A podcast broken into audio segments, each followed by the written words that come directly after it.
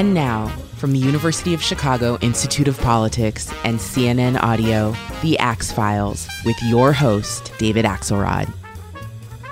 You asked me what the most surprising story of this uh, still emerging two thousand twenty race for the presidency has been so far. I'd have to say it's the emergence of Pete Buttigieg, the thirty-seven-year-old mayor of South Bend, Indiana, as a top-tier candidate for the Democratic nomination.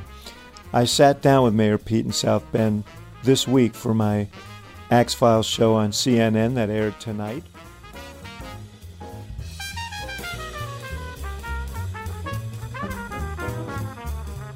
Mayor Pete Buttigieg, uh, good to see you uh, here in South Bend in the old Studebaker plant where you announced your candidacy. Thanks for having me on. This has been quite a, a rocket ride for you uh, in the last few weeks, standing on the stage next to the former vice president, presidential debate. You just uh, improbably turned in one of the biggest fundraising quarters in uh, Democratic Party history. Uh, do you ever step back and say, how the hell did this happen? Yeah, there's not that much time to step back, but uh, when I do, it, it is extraordinary. Obviously, I wouldn't be doing this if I didn't believe we could win, believe in our message, believe in the campaign. But uh, our plan was to have a slow burn, to try to assert that we belonged in the race, period, uh, over the spring and into the summer, and then hope to break out in the debates. What we found instead is that the message caught fire early. Uh, now the challenge for us is to make sure that we're really reaching everybody with it, and that we have the kind of ground organization it takes to actually win. But yeah, no, you, your organization has to catch up with your, it's yeah, a high-class problem. It's a great problem to have. We started out with four people uh, in a tiny office here in, in South Bend at the beginning of this year.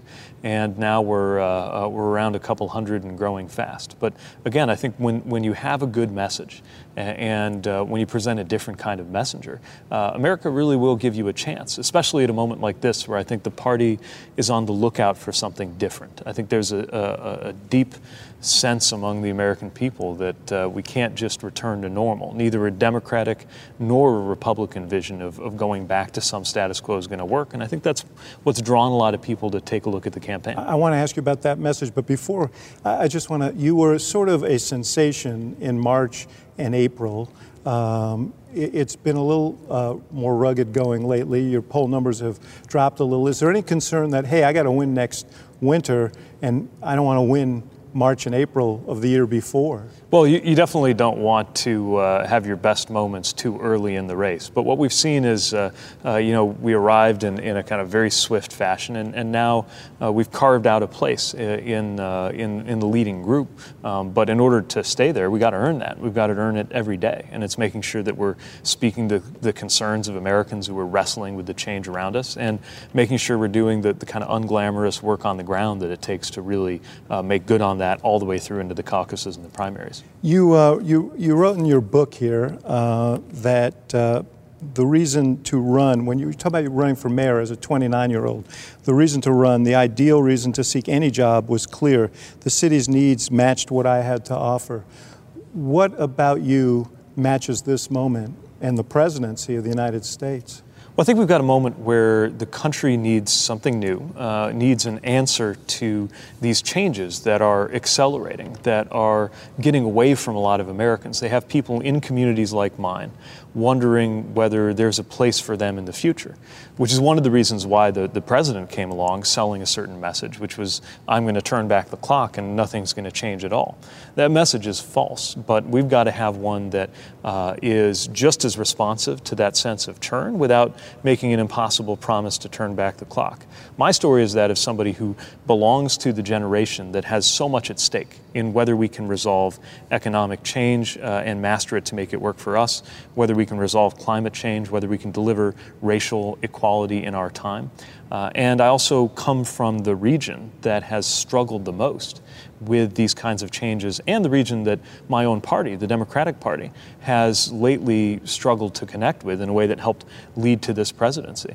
Uh, I'm a product of the times that we're living in. I'm a veteran of the war in Afghanistan. I think all of these things, plus the experience that I've had on the ground, guiding a city up against colossal challenges, adds up to a, a different package of, of experience, uh, and a different uh, messenger, but also a different message than any of the others are offering. You're thirty-seven years old. You're two years over the constitutional minimum uh, for serving as president, and, and you obviously feel that's a virtue.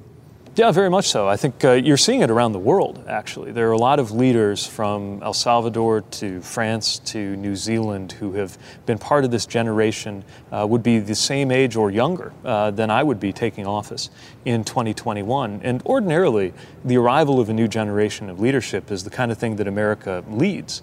Right now, it seems like we're playing catch-up, but I do see uh, on the trail, by the way, not just among younger voters, but among voters of all ages, a desire to, to bring forward new voices and to hear from that generation that has a personal, direct stake in whether this country is going to tackle some of these issues quickly. Uh, because when I get to the age of the current president in the twenty fifties, my generation is going to be held to account for whether we tackled these issues in these years that, that are coming upon us right now. Implicit in that is that the president won't be here in twenty fifty and perhaps has less of a stake in that. You've got two opponents who are older than he is. Should age be an issue for them?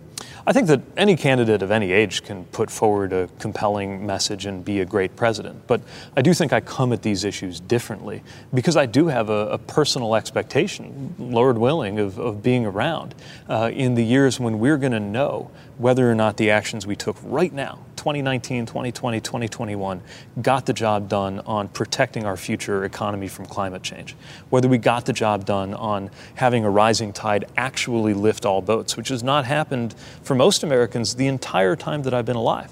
You start the clock in the early eighties or late seventies, and the rising tide rose, just like they promised us it would, but so many of the boats didn't budge. And if we don't act now to resolve that, then the entire balance of my adult life Uh, will be spent in a period of, of decline and despair for this country, when actually I think our country has the means, especially because of the, the technologies at our fingertips and the things that couldn't have been imagined when, when they were making vehicles in this building in the sixties. Uh, we have the, the possibility of having our best moments yet as a country. You know, you talk about this transformation and, and redeeming these communities and these groups of Americans who have been left behind or feel that they've been left behind, but In, in a certain way, it feels like your your energy has gotten out ahead of your ideas on this one. We still haven't really heard uh, that sort of big economic uh, package, that, that that big clarifying idea about how you're go- you're going to achieve this. Well, I've tried to be very clear on where I stand on every important issue of our time, including economics. Of course, we'll continue unveiling policies as we go. But so what's uh, the most important thing to do to make good on that promise to these Uh, to these folks who have been on the other side of that digital divide, yeah. not benefiting from the great the growth that we've seen, communities like yours? So what, what is the promise for them? It's two sets of things. Uh, the first set is deceptively simple. It's things like making sure people get paid more. We need to raise the minimum wage. Sometimes we think up these convoluted policy mechanisms uh, to solve what we think are complicated problems. A lot of complicated problems get simpler if you have enough money to survive more than a month. And so many Americans don't even have four hundred bucks to save in an emergency. It's why minimum wage needs to go above fifteen dollars But this isn't. This is an idea that every Democratic candidate supports. Sure. So it's not uniquely your So this idea. brings me to the more complicated okay. ideas. But but uh, I do think it's important to recognize that most Democrats agree on a lot of these ideas, and it's okay. Uh, the question then becomes, you know, what kind of messenger can deliver those in a way that keeps our focus on what's actually at hand versus getting diverted into talking about the president so much that we're not talking about you. And I think there is a risk of candidates either talking too much about him or talking too much about themselves, uh, that we don't hear some of those core messages that, that I'd like to think all Democrats agree on, but some may be more successful than others in delivering. Now, there are other things you aren't hearing about as much from other campaigns. Uh, part of that is uh, the extent to which our benefit system needs to be decoupled from this system we have now that still pretty much assumes that you're going to have the same career or even the same employer for your whole working life. That is not true for most people in my generation, anybody younger than me. You're probably going to change careers more often than my parents changed jobs. That has some very specific implications in economic policy. For example, when we're talking about how you re- accrue retirement savings, or unemployment insurance, or uh, various benefits uh, from health to family leave. I think that if you're working seven hours a week driving an Uber, seven divided by forty is how much you ought to have that pay into these benefits for you. We got to have uh, prorated portable benefits. I don't want to get too much into the mm-hmm. weeds, but, but my point is we are also going to have to be very creative economically in making sure that the way we support not just jobs but workers adds up in the twenty-first century. So some of these things are things you'll hear everybody talking about, like uh, shoring up organized labor, because the Democratic Party mm-hmm. believes in organized labor. Some things not a lot of people talk about, like uh, how we can organize labor at the industry level, not just the firm level. Um, and uh, we also need, I think, to be much more intentional and specific in our plans for Black Americans. It's why I've proposed a Douglas Plan that ought to be as ambitious as the Marshall Plan well, that rebuilt Europe, uh, Len, but it needs me, to have specificity and intention. Let, let's stop right there, because one of the things that happens is you, you know, one of the uh, distinctions you earn when you become a hot candidate is greater scrutiny, mm. and uh, uh, and that has happened with you. And a lot of it has been around this issue of race. You've, you you rightly hold up many of the things you've done in South Bend uh, as, uh, as a symbol of, of, of progress, but there have been troubling issues here. I remember being in this uh, or watching your announcement from this room, uh, and I was struck by the fact that in a city that is forty percent uh, Black and Hispanic, uh, you had five thousand people here, very few uh, faces of color Uh, in this room, and, and this has come back recently because of uh, a tragic uh, police-involved shooting here uh, of a, a Black man that is still murky, under investigation. We don't know what all the details were, but it, it stirred the community, and some of that anger was directed at you uh, because of the firing of a very popular Black police chief early in your term, and the fact that police uh, representation of African Americans has declined Uh, in your seven years uh, as mayor. These are issues for you. Yeah, of course. And when you're in charge, you bear responsibility for everything that happens, good or bad, on your watch.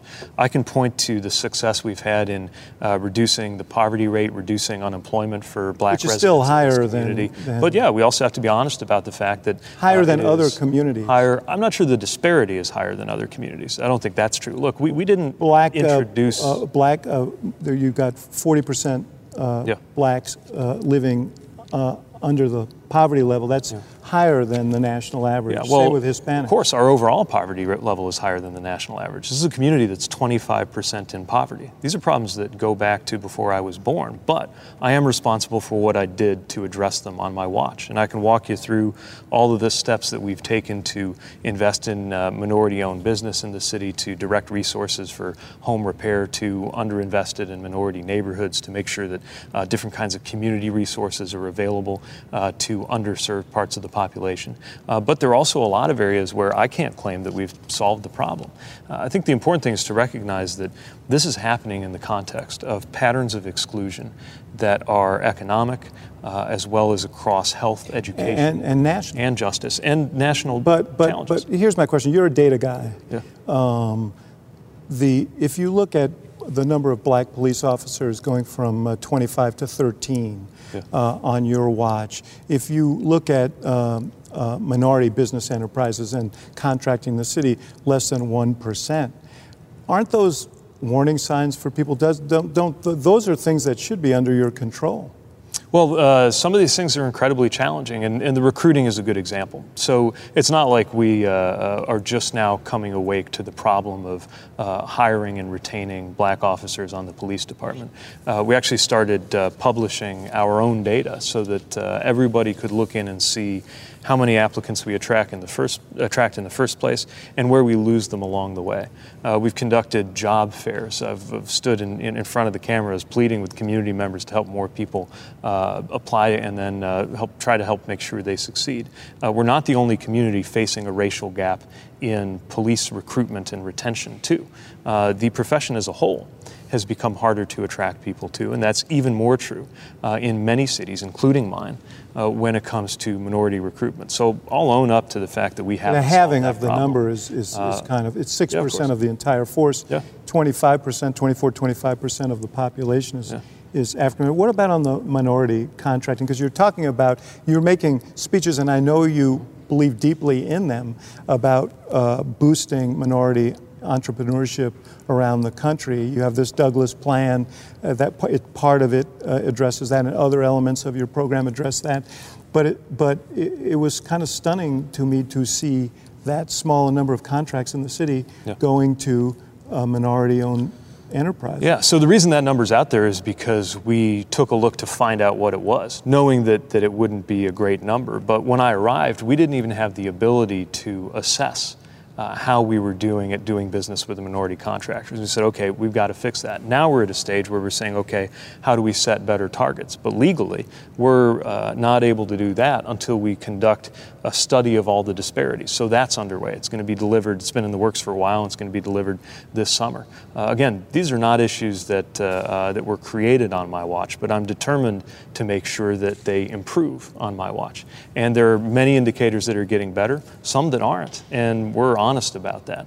Um, but we try to make sure that people at least know where we stand, what the reality is, and then the steps that we are taking in order to drive progress. And uh, we established an office that didn't even exist uh, until uh, two or three years ago, to track and then drive improvements around diversity and inclusion. Why didn't and, it exist to, uh, until two or three years ago? You've been here for seven. Uh, yeah, so uh, we, we started out by uh, figuring out what we could do with the tools that we had, and then said, you know what, we need to go to a whole new level and create a department that'll work on this. And now we're looking at what it takes to add to the resources that that shop has. Uh, these are not things that you flip a switch on overnight, but there has been intentional action, much of it yielding real results. And I would point to things like uh, the diversity in our administration, the diversity in the appointments that I have made, including to the civilian board that makes decisions about hiring and firing police uh, officers, which has strong minority representation, uh, and the economic growth that we've ha have had, improvements in minority neighborhoods, recognizing that Uh, these are not things, I'm not staking my candidacy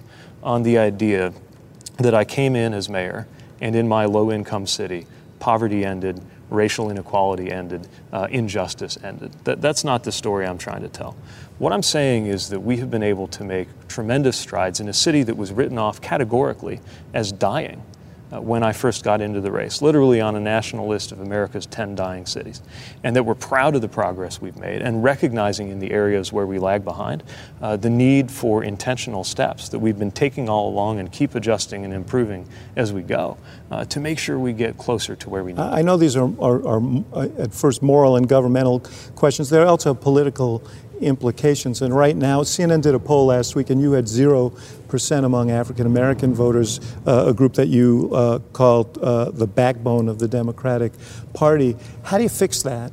And can you win uh, if you don't? I'm not interested in winning without black support. I'm interested in winning black support and deserving to win black support. It's why we're making sure that through initiatives like the Douglas Plan, people understand exactly what I propose to do with the powers of the presidency and federal office to deal with racial inequality from uh, what's going on in the criminal justice system and the fact that we need to cut incarceration and can, I am convinced, without crime increasing, cut incarceration by fifty percent in this country, all the way through to the reform in the credit system that will help black entrepreneurs be able to create more jobs, and improvements in home ownership, education, and health. So part of it's making sure we communicate the substance of what we propose to do. Another very big part of it is just making sure that uh, I'm able to uh, reach different communities where they are. So uh, one thing that I've found, two things that I've found about black voters. First, uh, uh, they're not monolithic. There's no single black vote. Uh, just like here in South Bend, you will find uh, enthusiastic supporters and you will find critics of mine in the black community.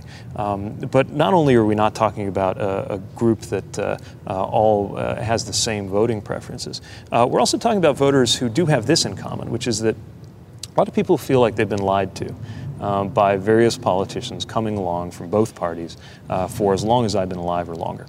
And so when you're new on the scene and you're not yourself from a community of color, Uh, and you've got the, a city with a complex history, um, you've got to do a lot of work uh, in a short amount of time to build that trust and build those relationships. But we're determined to do it. And part of how we do it is modeling, uh, building a campaign team uh, that models that. And part of it's where I spend my time and the listening, as well as the communicating outward uh, that we're doing. And I'm confident that it's going to help us reach many of those voters. Race is um, as not just been an issue for you in this campaign. You stood on the stage, you watched the confrontation between Senator Harris and Vice President Biden. First of all, did you think that was a, a, a fair hit on him?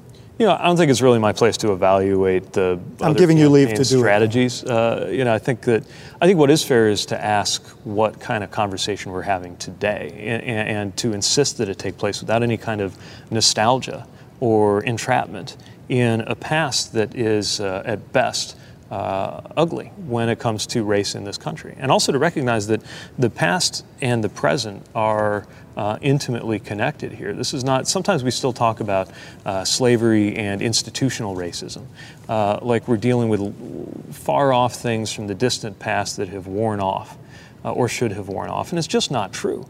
Uh, in addition to the legacy of historic wrongs like slavery, uh, we are facing the consequences of uh, things like discrimination in federal housing policy that took place on well, the without, books within living memory. Without and, question, I mean, there's a terrible legacy Uh, of uh, racism uh, in this country, which is why I asked you uh, the questions I did. This uh, this place, which is now seeing a rebirth, a repurposing uh, here in, in South Bend, uh, was for many, many years a symbol uh, of what uh, happened to this region and what happened to uh, the manufacturing sector and the people uh, who uh, he, who worked in it. You've spoken, you spoke earlier uh, in our conversation about this. The president uh, did uh, pretty well speaking to these people who feel like they have been on the short end mm-hmm. uh, of this stick. And you've been critical of the Democratic Party uh, for failing, particularly in two thousand sixteen, but probably not exclusively, uh, to address address it. How, how should they have addressed it? How did what what was not said by uh, Hillary Clinton, for example, that should have been said by uh, the Democratic nominee that you would say?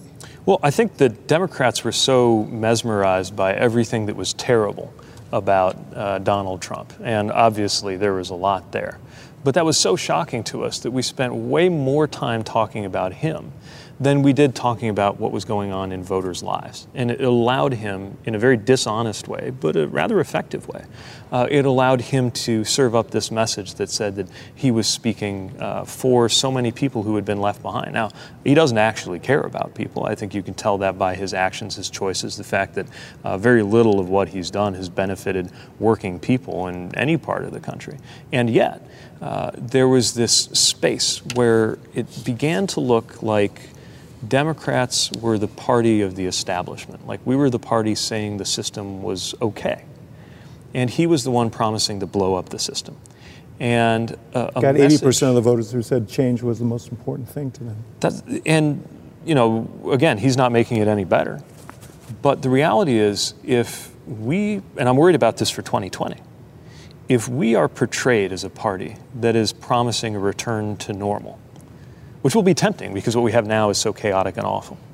But if we look like all we have to say is, let's go back to normal, there's gonna be a lot of people who feel like normal has not worked for them for decades. That, uh, again, starting the clock in the seventies, that rising tide they tell us about rose and the boats didn't budge. So when you say that, are you, or is that a reference to the vice president? Because a lot of his message is about restoration.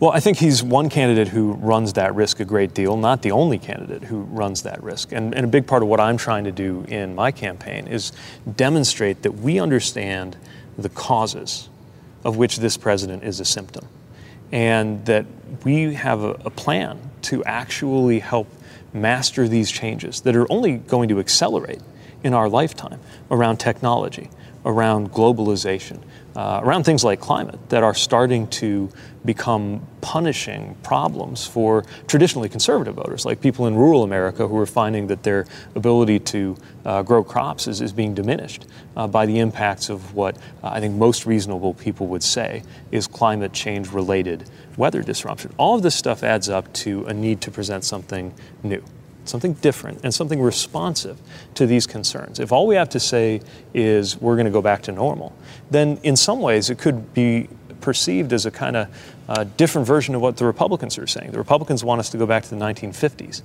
Democrats might sound like we want to go back to the nineteen nineties. A lot of people here don't think the nineteen nineties worked for them any better. So I went back and read some of your old political commentary from the Harvard Crimson Uh-oh.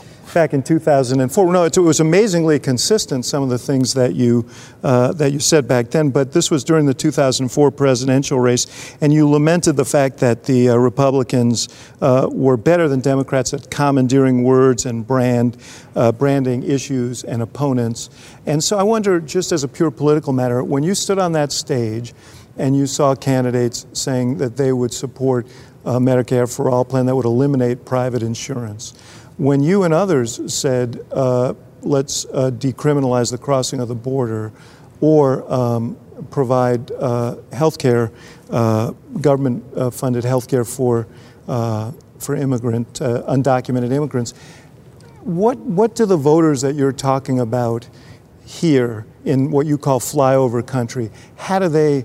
Uh, how do they react to that? Because you know the president's already, his two words are, are, are socialism and open borders. Right. I guess that's three words. Right. But um, isn't that just playing into his hands? Here's the thing. Literally no matter what we do, I mean, we could adopt the Republican platform today, and the president would still say we're socialists. We could build a wall ourselves, and he would still say we're for open borders. So at the end of the day, what he says isn't going to change much based on what we do. But if you are for positions that could be interpreted that way, doesn't it make his job easier? Isn't it easier and better to fight back, or to put you in a better position to fight back if you haven't? I know you didn't take the position that a Medicare for All should That's right. eliminate private insurance, and presumably you took it not just on a policy basis, but also because you understood that there's tremendous resistance to that. Yeah, a lot of people don't want to hear that we're just going to snatch away their private health plans. But uh, at risk of sounding quaint, I think the best thing to do is talk about what we believe in, make the case for it. And if the case is compelling, then even in areas that are somewhat unpopular, we can begin moving American opinion in our direction. That's what Republicans have been doing for the last fifty years. In the late sixties and, and early seventies, uh, Republicans adopted positions that would be considered preposterous about cutting taxes and cutting uh, government that um, by the nineties were so mainstream that even Democrats were saying they, were, they, they ought to do them.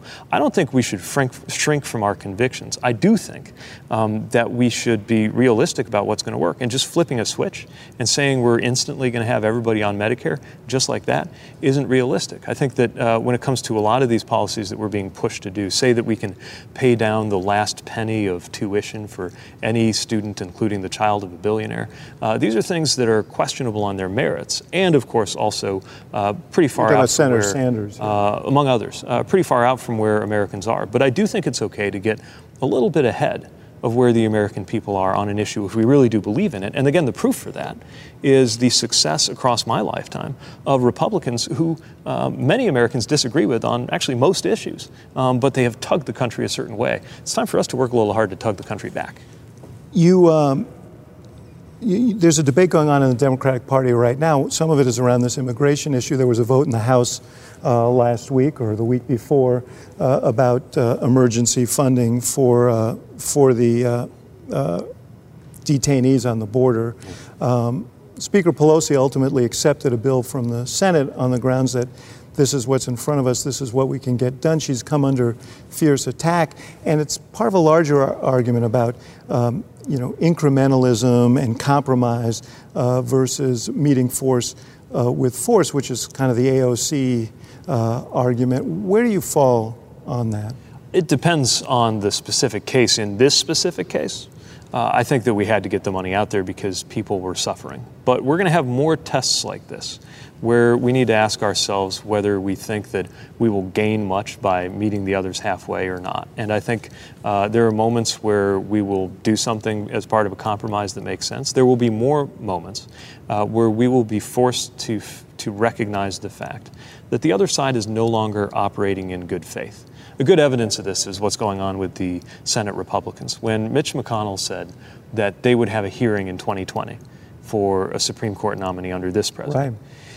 When it, it was a matter of principle for him, then in twenty sixteen you couldn't do that in an election year. What that demonstrated is he's no longer pretending to be acting in good faith. It is just about power. You may have to deal with him. That was beaten to death in uh, the debates, but yeah. you may you may have to deal with him, and yeah. that uh, when you're president, and you'll have to get things done. Well, the first thing that we should understand is that uh, if it's just about power for them, then we have to beat them, not in a nefarious way. We don't have to become them in order to beat them, but uh, we do have to do a lot more about the fact that more Americans agree with us on issues ranging from bipartisan immigration reform to wages to even gun safety, where we've been in a defensive crouch as a party. I would point out, not on the issue of uh, decriminalizing the border or on uh, health care for undocumented.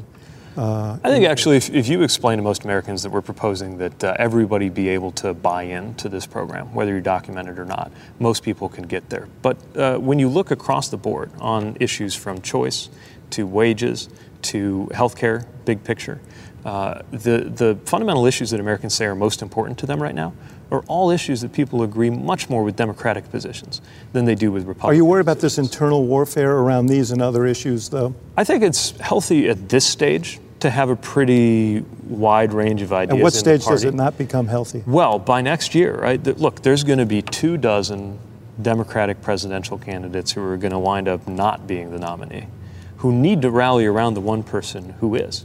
And if we learn nothing else in twenty sixteen, we have to have learned the importance of coming out of this unified. But for now, a vigorous contest of ideas across the Democratic spectrum among people who probably agree to the tune of eighty percent on most important questions, I think that's perfectly healthy.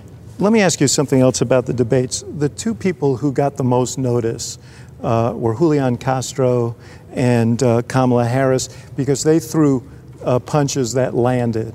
Uh, that's not your temperament.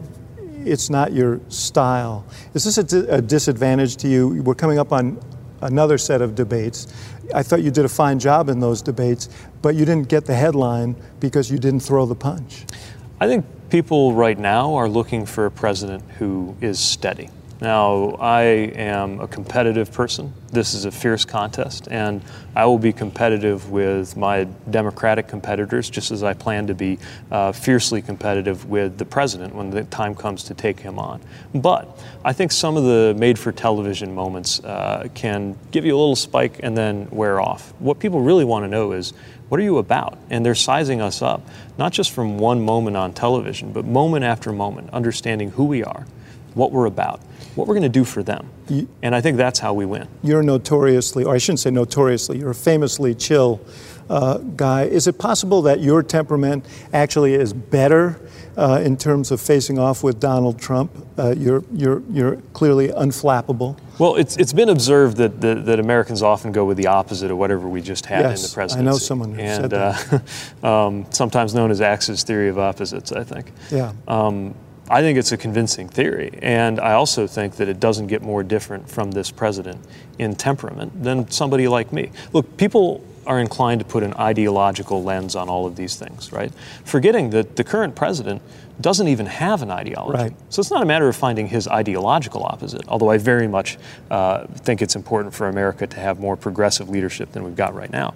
It's also finding somebody who can deliver a different style of leadership than what we have, and, and that stuff matters. One of the things I learned the hard way as mayor is that it's not just about your management uh, uh, ideas and, and your policy proposals. It's also about uh, how you carry the office that you're entrusted with, how you use it to bring people together and call people to a certain set of values. And I want people to see not just a policy alternative to this president, um, but a different kind of leader who so in that generate- sense, is all this tussling in the debates are counterproductive? I think it's it's fine, it's part of the process, but uh, I think that it, it might mesmerize the commentators on a day-by-day level. I'm not sure Careful that there. anybody, you know, three or five or seven months from now is going to say that this singer in that yeah. debate is why this candidate won. So uh, I mentioned at the top that you raised uh, quite a bit of money, almost twenty-five million dollars in a quarter, which was phenomenal. In this book, Uh, you, you you were talking about your race for state treasurer of Indiana, and you so you have to wonder about fundraising, whether like spending too much time typing or sunbathing, it does something unhealthy to you in the long run. You've just done seventy fundraisers uh, in places like Hollywood and Wall Street, Silicon Valley. Um, you're, you've become kind of a favored candidate of, uh, of the elite, uh, and you're the flyover uh, America guy. Are, does it give you any concern? Well, we're trying to reach everybody at every different level. It's why, in addition to the uh, traditional political work we do, we also have a lot of grassroots fundraisers where uh, uh, tickets are very affordable. We'll fill a, a theater full of people to make sure that uh, that we're interacting not just with the uh, the kind of traditional uh, party raisers, but anybody who really cares about Elizabeth where the Warren's headed. Not doing any fundraisers at all. She just raised almost as much as you, a little twenty million. Yeah, okay, you are competitive, uh, but um, but she said. She She's not doing them because she thinks they're corrosive. And you sort of hint at this in your own writing. Yeah, I mean, I think ultimately this only gets better when we fix the system itself. Citizens United was a disaster for American democracy. And until we change our campaign finance system, which is not something that uh, an individual candidacy can do, but it is something that a president can lead the way on. And again, something that Americans want and Republicans resist. Until we get that, uh, we are going to continue to have this problem that uh, the people we elect and expect to spend their time solving our policy problems are spending way too much of their time just raising the dollars they need in order to pay the field organizers in Iowa. Yeah, how else can we fund our campaign? So you're going to play by the rules as they're written now and then try and change them if you get the chance? Well, I can't change them until we get the chance. So, Mayor, this is a special spot in your town. Tell me what this represents to you. So this is a place that really brings together all of the change, the growth, and the transformation that we've had. You know, the, the way the uh, river used to run here was that it was kind of a combination between a conveyor belt and a sewer. It powered industry one hundred years ago. And then we went through this period of decline. Not a lot was happening here. Now we see new residential construction. Uh, this is an area where we have uh, a, a lightscape at night uh, over That's the river. Over, you can see the um, light towers over here. Art. Yeah, exactly. Those towers are part of this public art installation. Uh, we launched it as part of our anniversary celebration, one hundred fifty years of this city, and it was a moment that let us really send a message that South Bend was back, that, that we were growing after years of, of really taking it on the chin. I mean, we were a company town that lost our company and spent fifty years figuring out what to do if we weren't going to be making cars in the old way. Uh, but now you see uh, some of the first residential construction downtown saw in decades, followed by more where that came from. People come here at night, they enjoy the river, and uh, it shows what can happen when a town starts to get back on its feet. You. Uh... You were a hotshot young consultant at McKinsey uh, before you ran for mayor, and you came here with a kind of head full of ideas about how to use data and how to analyze problems. And how much did that come into play in in, in trying to revitalize the city? Well, it's a huge part of the job, uh, but what I learned quickly was it was not the only part of the job. So the management stuff, the stuff you can count, the stuff you can measure, uh, is a really big deal for making sure that a, a city starts growing and that you uh, you use all the mechanics of government in the right way. But a lot of what really mattered here was just the way the city feels about itself, uh, allowing the city to, uh, uh, to have permission to believe, telling a story that we could all come together around on, on how we were in this together. That took me a little longer to, to understand because it was not the sort of thing I learned, you know, in a business background. Uh, but it's it's culture as well as uh, as well as performance management, whatever you ca- got to call it. And it. It all fits together. There's kind of a moral dimension to the job that sits right alongside the the management side of things. You know, um, every city in this region has confronted in some form or fashion the the challenges that South Bend has confronted. Many of them had one yeah. major employer that went away, uh, as Studebaker did, uh, and left the town in, in, in decline.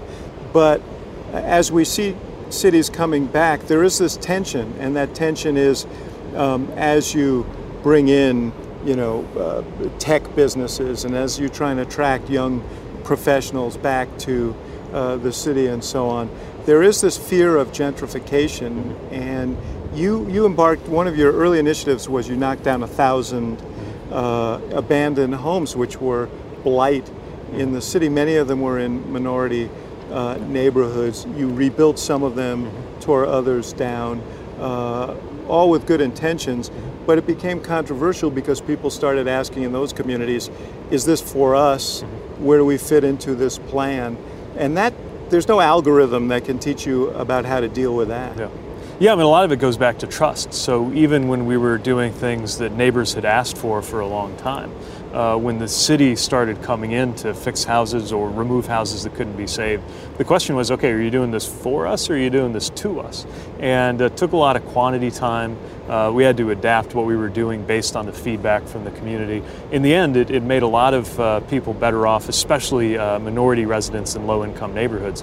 Uh, but it took a lot of work to establish trust around what the intention of it was, because people were re- reading and hearing about gentrification happening in a lot of cities on the uh, on the east and west coast. And even though uh, that's not one of the top issues happening on the west side of South Bend right now, I mean, we got Uh, land that uh, probably nobody will uh, be prepared to buy or invest in for uh, for another decade or more.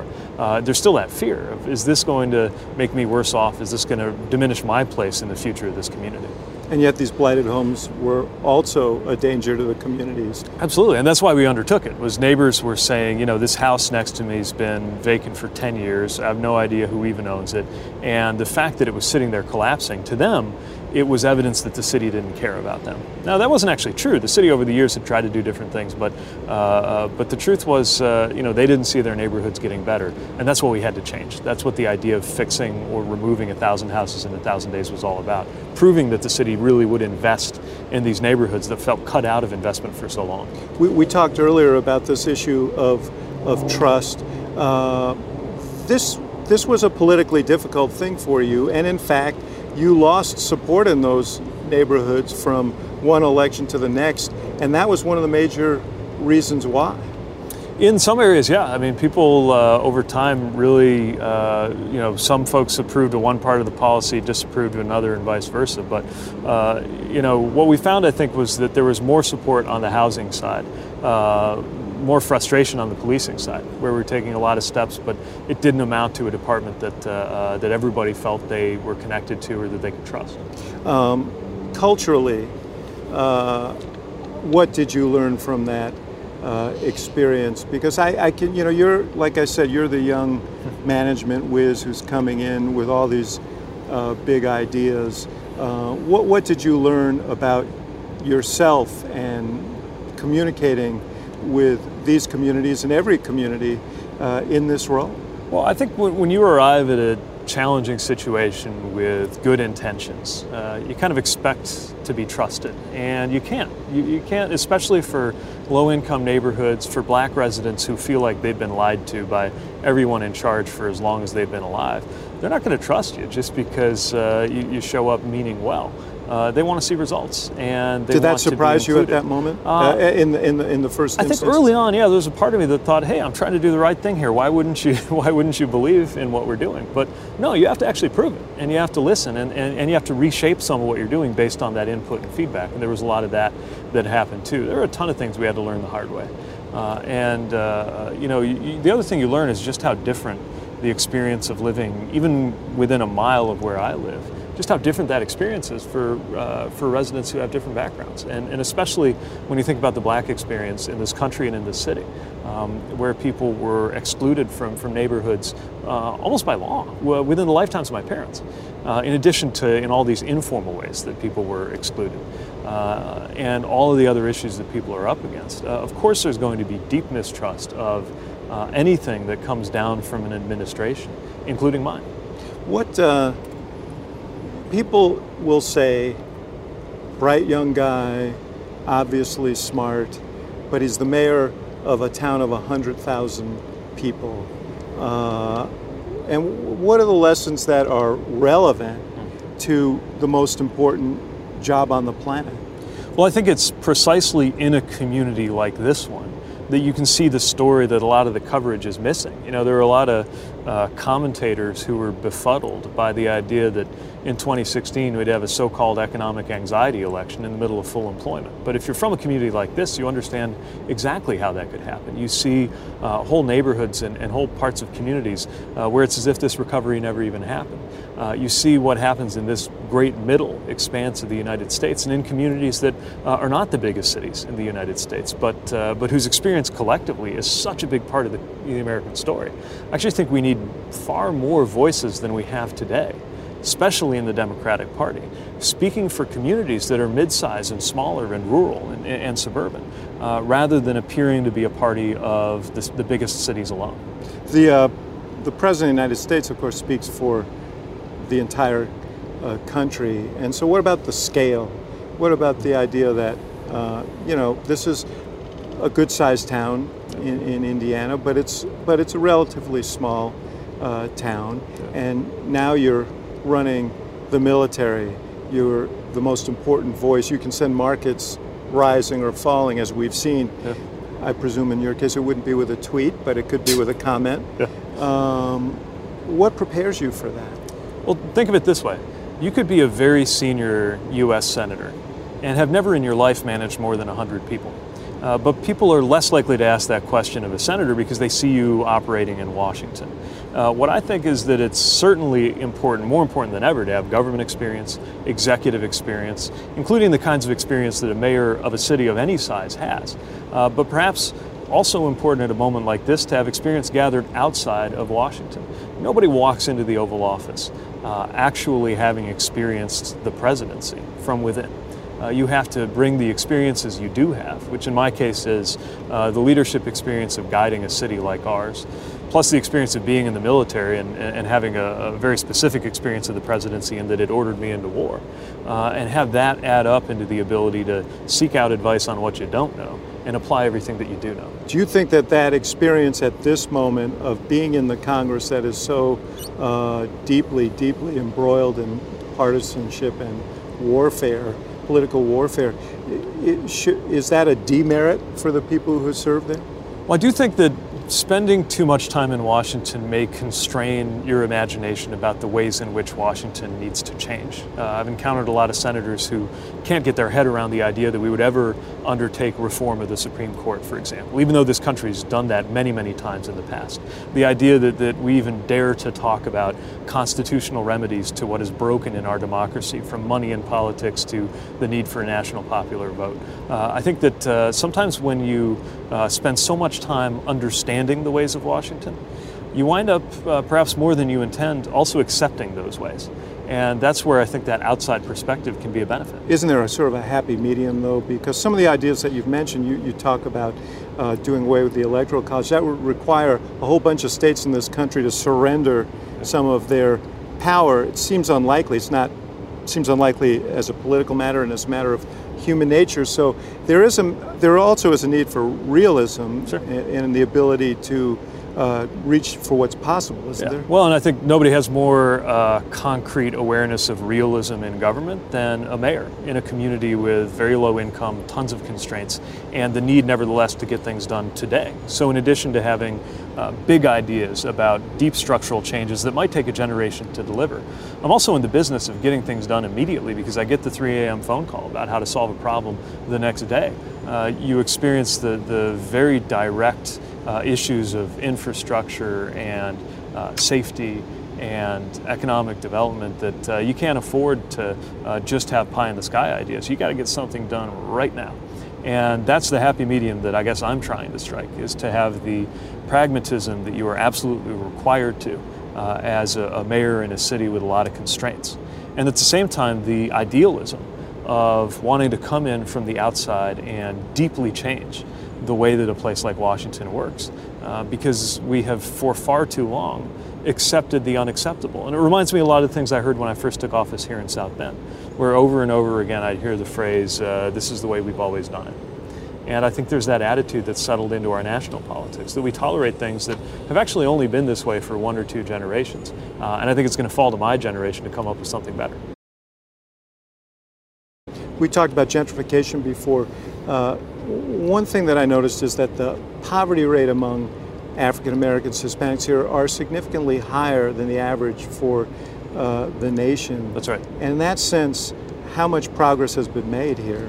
So, I mean, you, yeah. you know, you talk about bifurcated economies. It feels yeah. like here in your own town, there's some of it, some of it's moving up and some of it isn't. Absolutely. And, you know, this didn't begin with my administration and it won't end on my watch, but we've made progress. Uh, so there's two ways of looking at it. I can point to the fact that black unemployment is down by half since I took office, or we can face the fact that it's still double what it is for white residents. I mean, there's no question that the issues of racial inequality around uh, education, housing, uh, access to capital, criminal justice, of course, and health uh, that we feel around the country. We also feel very much right here, especially in a low-income community like this. But the investments that we've made in supporting minority businesses, in supporting underinvested neighborhoods, uh, in helping lift families up, have made a real difference. They've, they've lifted thousands of people out of poverty, or at least contributed to that happening.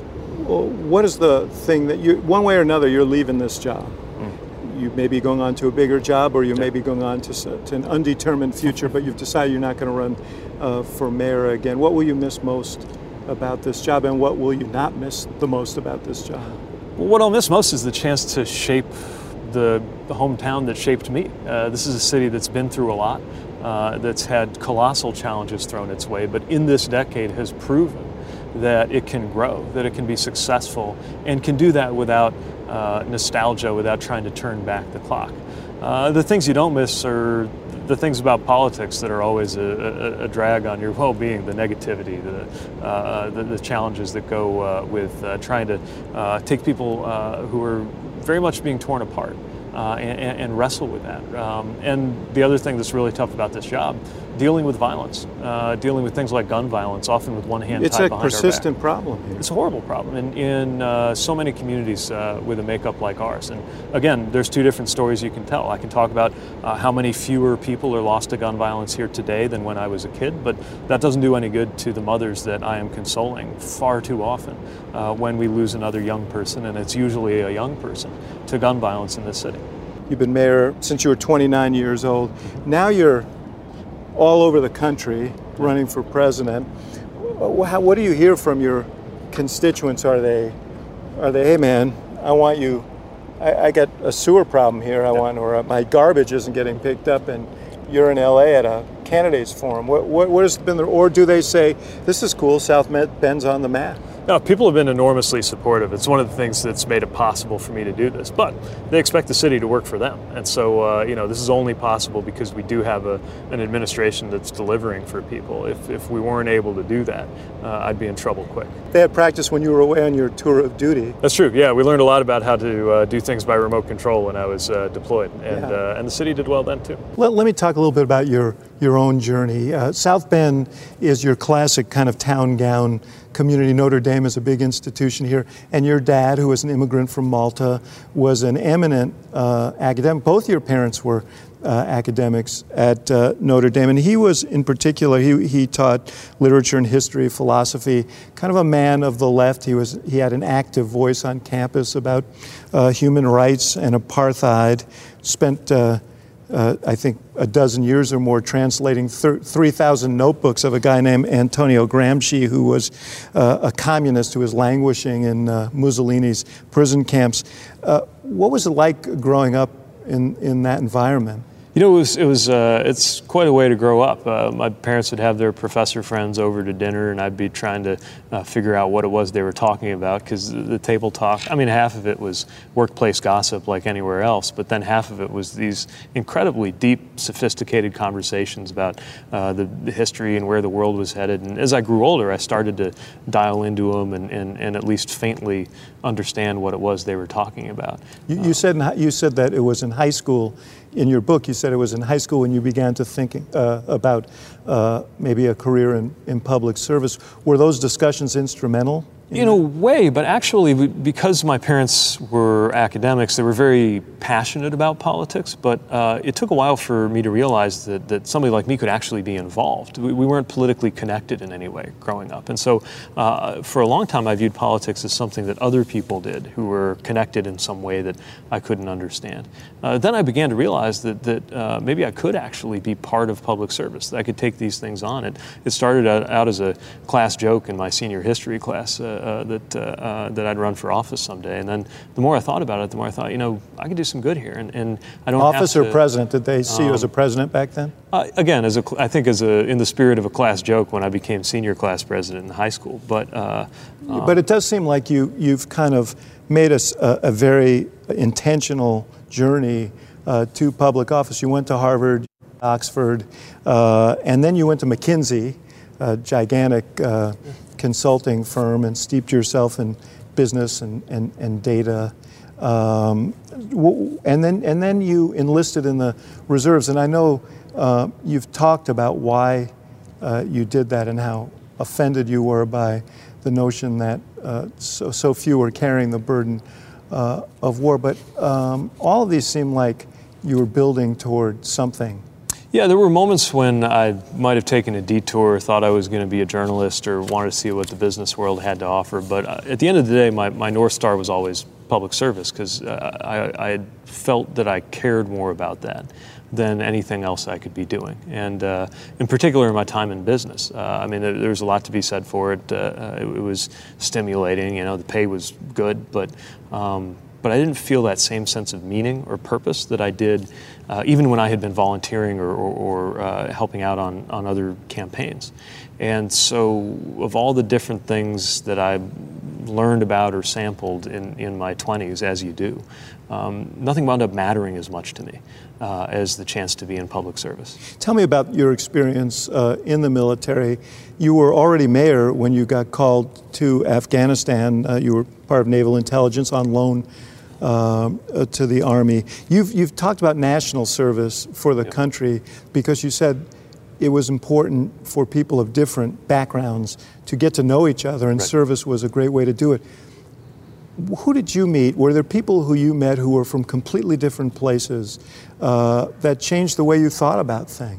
Yeah, totally, because people had such different stories. Uh, you know, uh, uh, a guy who had a, a pecan farm in, in Georgia and had had uh, part of a rocket go through his tricep, and uh, talked about being uh, injured uh, as though, in a way, as though it were one of the most important uh, and semi-positive experiences he'd ever had. Totally changed my uh, understanding of uh, how somebody who definitely had a different political outlook than I do uh, would think. It's uh, the military is by far the most racially integrated organization that I've been part of. Uh, you know, you're side by side with people who have just totally different lives than you do. And it doesn't mean that you wind up automatically changing to the way they see things or agreeing with them, but you learn to have a kind of regard for people that are different from you, that, that have different values from you, and still uh, uh, believe that they're Uh, worthy of trusting your life to. And, and it's one of the things that motivates my interest in uh, having national service opportunities for all young Americans, uh, is that, uh, you know, you shouldn't have to go to war to have that kind of experience, but there are fewer and fewer, I think, ways in current American life that people who have such different interests and backgrounds and stories actually wind up thrust into a situation where they're together working on something challenging and building those bridges across these kinds of divides. Uh, you became disillusioned, as you write, uh, when you were over in Afghanistan, because you arrived just as the president was announcing uh, the, a winding down of our engagement there, or a partial winding down of our engagement. One of your Uh, buddy said the war is over, and you began to think about what it meant to be involved in an endless uh, war. Yeah. How does that, how would that affect you as commander-in-chief, and the thinking that you would put into these very grave decisions that you'd have to make? Well, the first is understanding just how important, when it comes to wars, uh, how important it is to not start one if you can help it, because uh, it very much weighed on me. Uh, when when somebody said the war is over, and I'm thinking I could get killed in a war that a lot of people think is over. That was in twenty fourteen. When I left Afghanistan in the fall of twenty fourteen, I thought I was one of the last guys turning out the lights. And now, five years later, we're still there. I don't think we're that far off from the day when we could uh, turn on the news and hear about an American casualty who was not even alive on nine eleven. And so it forces you to confront the question of what it takes to end these endless wars. And part of it, of course, is that we need a president committed to doing that. But we also got to recognize the role of Congress. I think Congress has all too gladly surrendered its war powers because it's politically difficult and messy to get into these things. And the result was, you know, when we had troops killed in Niger, a number of experienced members of Congress admitted that they didn't even know we were there in the first place. Uh, what started out as an authorization for force to deal with nine eleven has now taken on this Uh, this kind of zombie quality, that it's it's never ending. And so it motivates me as somebody who could be sitting in that office that's making these choices uh, to make sure that we have a way to unwind the conflicts we're in. And that what we would not, the test for getting in be? Well, it's got to be either a response to an attack or a direct threat on the United States or our treaty allies, or an internationally legitimate coordinated action to do something like prevent a genocide. What you wouldn't do is deal with a situation like Venezuela, where you had the National Security Advisor kind of casually suggesting we might send troops. Uh, you would not commit, no, no matter how important, and it is, that, that we believe Venezuela ought to enjoy uh, free and fair elections and self-determination. It's not the kind of situation the U S troops ought to get into. You look at Iran, where we seem to be on this slippery slope, a situation that could get out of the control of both the Iranians and our own White House. And you recognize just how dangerous it is to have uh, the pathway that we're on, but also personnel is policy. The president right now has asked one of the people who engineered the Iraq war, John Bolton, to be a leading figure in American national security. Uh, we've got to surround the Oval Office with people who, whether it's by way of personal experience in the military, Uh, or by way of a commitment to international peace and security, uh, are going to be doing everything in their power to make sure it is never necessary for the U S to enter into an armed conflict. Uh, just uh, very much switching uh, subjects, let me ask you, at what age, you, you would be the first uh, gay president, uh, the first president who's gay.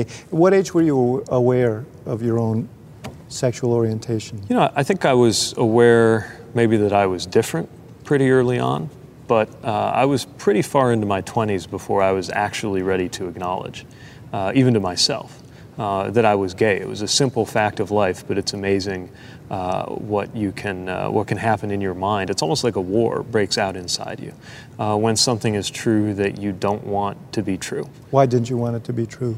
I think, you know, I grew up, even though I had a wonderful and accepting family, uh, growing up in Indiana, uh, having your professional choices mostly revolve around service in elected office and, uh, and service in the military, um, doesn't exactly create an easy path for somebody who's different. So you felt that it would be a barrier to the, to, to your goal of service if you were openly, and frankly just a barrier to living well in in in the world I'd been brought up in. I did not know one out student in my entire high school of nearly a thousand people. Uh, if I had come out then, I would have been the only one. There's no question I was not the only one, but as far as I knew, as far as I believed, that was the case. And uh, it, it took me longer than uh, than many people Uh, to confront this basic fact. And, and then when I did, uh, by then I'd become mayor, uh, or I was about to become mayor. I was, I was pretty busy. Uh, and I didn't mind f- at first not having a dating life. Um, but eventually those things catch up to you and you realize that you got to move forward because you're not getting any younger. Yeah, you know, um, uh, I, I did a, a, an Axe Files podcast with Barney Frank hmm. some time back, and he talked about Uh, going to events, sometimes for himself, and people would come as couples, they'd come with their partners, and then they would go home, and he would go home alone. And it, it, it must have been terribly lonely. It must have been lonely for you. I didn't think of it as lonely at the time, but looking back, I'm, I must have been. Uh, I just filled my life with other things. I was busy. I, I always thought to myself the city was a jealous bride and, and it was going to uh, consume as much attention as uh, as I had to give. It was really only the deployment that, that kind of shook me awake, and I realized my life could end uh, as, a, as a grown man in a position of responsibility uh, who has no idea what it's like to be in love. And I realized how crazy that was and what I was doing to myself. Um, by not allowing myself to have that side of my personal life. And uh, even though at the time, I couldn't imagine how people with spouses or partners uh, do politics. Now that I'm married, uh, I have a hard time imagining how I could possibly do this if, if I were alone. You uh, you disclosed the uh, news to your parents first, then your staff, and then ultimately in an op-ed in the newspaper in the midst of your re-election campaign here um, in uh, two thousand sixteen. Uh, what, what were your fears uh, at that moment? What were your and what were your expectations? Well, it, it was really the fear of the unknown because there was no way to know. It was a re-election year. Uh, I, I felt that I was uh, strongly supported in this city, and it's a city that tends to vote Democratic, but it's a, also a very socially conservative place. I mean, this is Indiana. Mike Pence was the governor at the time. Yeah, and, we'll talk about uh, that. And it's not like you could it's not like you could do a poll and say, you know, if you knew Mayor Pete was gay, would you, would you, that would kind of give up the whole game. So, uh, we, you know, we just had to, I just had to take that leap of faith and make peace with the fact that uh, as somebody who could lose my job over this, uh, that I'd be okay with that, uh, knowing that I could live my life with integrity and, and be who I was. You know, uh, uh, one of the lines that I loved in your book was you talked about that August weekend when some algorithm served Chasten and me up to each other. Seemed very typically you uh, to think of it in terms of that, but you met on a dating uh, on a dating site. Uh, Chasten, who I've come to know, I was at your wedding, uh, is as extroverted and ebullient as you are, restrained in many ways. H- yeah. How has he changed you? You know, I think he's helped me come alive to uh, the ways in which having an office like even like that of mayor, and certainly being a presidential candidate or being a president, creates all these different ways to brighten other people's lives. And, uh, you know, he was always tugging at me to uh, to go to one more event here in South Bend and, and, and just say, you know, think of all the people whose day you can make a little bit better by seeing them out in the street and telling them that what they're doing is important. Uh, and, you know, I think we're probably the opposite of most political couples, where you got a, a very extroverted, gregarious uh, uh, politician and then often a spouse who's a little less excited about being in the public eye. Um, but there's a great kind of... Uh, um, uh, I don't know, there's something about the, the, the way we play off each other that I think helps uh, helps wake me up to some of the possibilities around me and, and balance me out. You've talked about having a family. Is yeah. that in the offing? Probably not during this campaign, huh? I hope so, yeah. The campaign's obviously uh, not the most uh, conducive to, to figuring out how to have kids, but um, Chasten is born to be a parent. Um, I he's want a to teacher. Be a parent. He is, yeah. Mm-hmm. Uh, and uh, he's great with kids. Um, and uh, and he will make an amazing father. And how would that happen? With, through adoption, or that's what we got to figure out. Yeah. Um, um, you you write so compellingly about the letters you got once you came out. Yeah. What would it mean, do you think, uh, for you to be elected president in terms of in terms of uh, young uh, uh, gay people in the country? You know, one of the biggest things we've encountered on this campaign is people letting us know what, what it means to them, uh, just to have an out person running. I mean, uh, because of all the advances we've made with marriage equality and other things, especially in this decade, sometimes we forget that uh, this is still really tough for a lot of people, especially in communities where you might think you're the only uh, young person in your community who's different. Uh, I mean, kids are still killing themselves right now. And and we've even heard from kids or, or parents uh, who uh, let us know that, that uh, you know, a kid's life was in danger and it meant, meant something to them uh, to see this campaign. I have people sometimes come up to me uh, from an older generation who never thought that this would be possible. And sometimes they come up to say hello and they can't even speak. And uh, and that's when I realized that, uh, you know, I, I didn't get into this to be the, the gay presidential candidate, and I'm not running to be the, the gay president. But um, but it does create a sense of uh, opportunity, but also responsibility uh, when you realize that, that you're letting a lot of people who grew up believing they were less than, uh, you're letting them know that, that they do have a future, that they're represented, and that they can do anything. Now, you have run into, you, you've said, uh, Uh, and I think some of them have been public, uh, incidents of homophobia yeah. on the campaign trail. And, um, you know, we, we talked earlier about the obstacles you face in the African-American community. Uh, the African-American community was more resistant than most Democratic cohorts uh, to the concept of same-sex marriage. That's traditionally been, is this, is this one of the other barriers you have to cross there? Maybe, but when I think about especially what's happening with uh, uh, resistance to L G B T equality in pockets of the black church, uh, what I really worry about is not the effect on somebody like me. I, I worry about the effect that it's having uh, on kids uh, and, uh, you know, kids who often face a lot of barriers already uh, because they're, uh, they're youth of color. Um, but now they have this added burden that uh, the very place, the church, the very place they turn to for safety, for guidance, is telling them that, that they're wicked. Uh, and uh, a lot of the young people who, who come to me on the campaign trail uh, are, are are people of color too. It's it's a it's a concern, but I also have a great deal of hope uh, that, like any other prejudice, uh, we can move past this. Um, what what how's the homo- homophobia expressed itself that you've encountered? You know, it's it's everything from ugliness online to uh, people showing up at some of our events, and it's a strange thing to be. I, I, can, I can deal all day with being protested for a position that I hold or a decision that I've made. Uh, it's a little weirder to be protested for existing. But the other thing that happens w whenever that's taking place on the trail is uh, it very quickly, uh, there's very quickly a response from, from everybody else around um, that says that's, that's not who we are. And uh, I think that, uh, you know, there will always be some kind of rearguard action. Um, and, and it's, uh, it's frustrating, but um, I got to make sure the focus at the end of the day is on what this campaign will mean for Americans, why it matters to everybody, mm-hmm. whether you're gay or straight or black or white, why it matters for anybody that, that it be me and not somebody else in that Oval Office. So here's a quiz for you. Who said this? South Bend, Indiana is so blessed to have an energetic, innovative, forward-looking, creative mayor in Pete Buttigieg. Uh, oh, I think I know where you're going with this. is that is that our V P? Yes. Yeah. Um, Mike Pence. That was nice of him. He was a big uh, admirer of yours, um, and you worked with him. Yeah.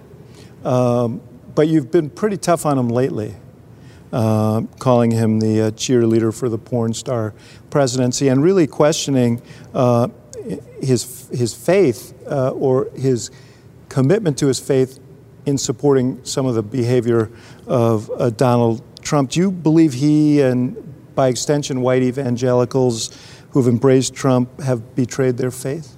I mean, I don't know the inner workings of another person's faith, but I know hypocrisy when I see it. And when you have individuals or a party that cloaks itself in religious garb, that, that uses religious language all the time, that's even gone so far as to uh, sometimes seek to impose their religion on others.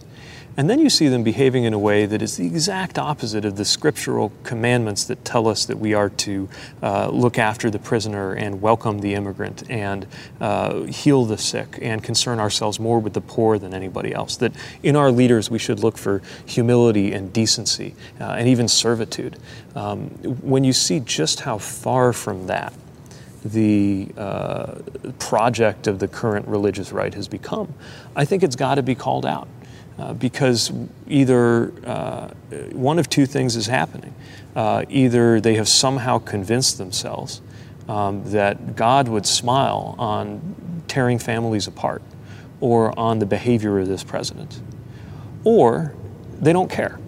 And uh, it's all just kind of a sham when they say that these values Or they feel like uh, in some of his other public positions on judges, on abortion, and so on, that he is uh, aligned with them. There, there's that term, making a deal with the devil. I can't think of a, a more apt example of it than, than if that's really true. But even then, um, you would think there would be more pangs of conscience uh, among conservatives who are religious. And it's one of the reasons why uh, we find that, that uh, lots of people come to me talking about their appreciation for the fact that, that I do talk about faith on the trail.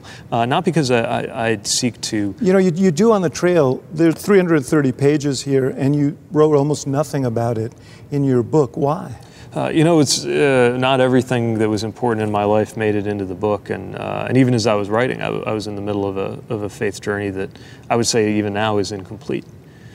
But... Um, What I think is really important in the political space is to let people know that they have a choice. It's, it's not to say that if you're religious, you need to be a Democrat or a Republican, um, especially because I think it's very important for candidates to speak to people of any religion and, and no religion equally.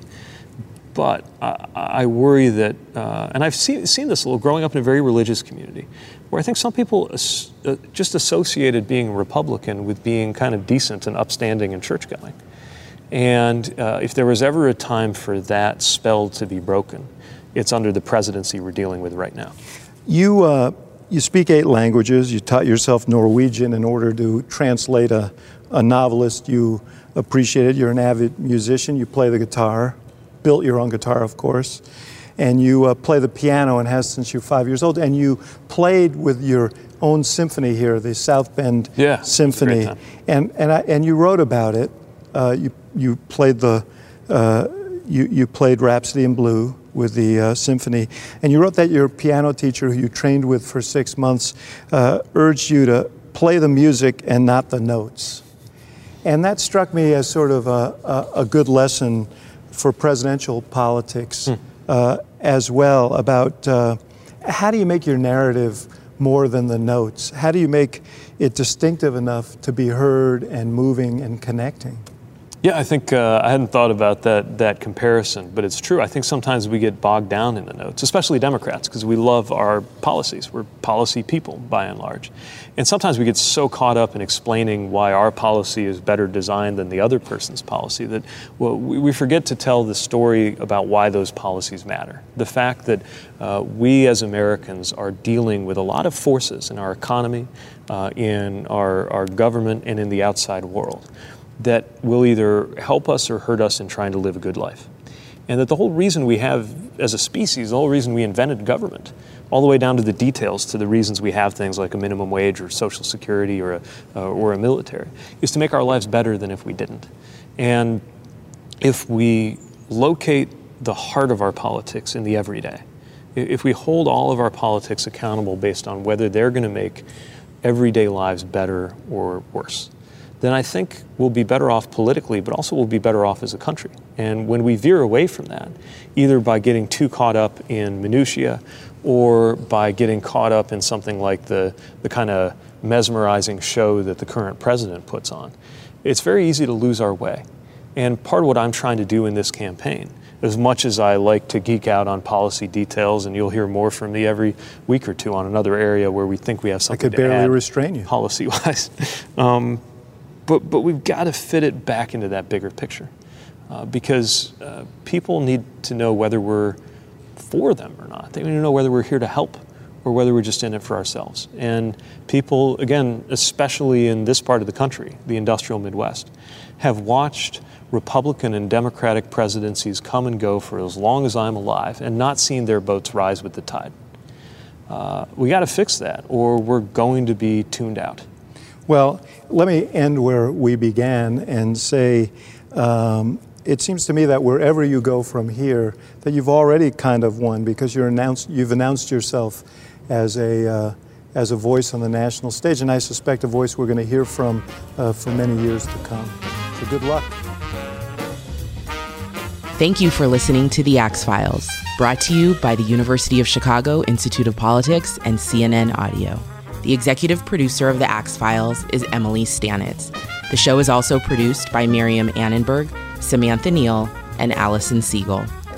And special thanks to our partners at C N N, including Courtney Koop, Megan Marcus, and Ashley Lusk. For more programming from the I O P, visit politics dot u chicago dot e d u.